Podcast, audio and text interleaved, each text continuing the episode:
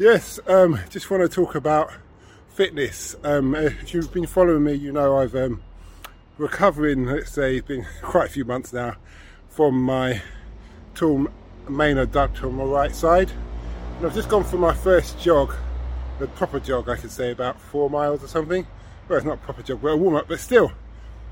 And what I found was that instead of really pushing my heart, I'm more concerned about damaging that tendon again, the abductor, sorry, and you're not really pushing the way you should be.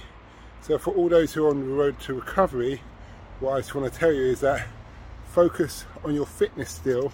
Make sure you warm up, you stretch and do what you should be doing before you start, but you can do it and we can do it together.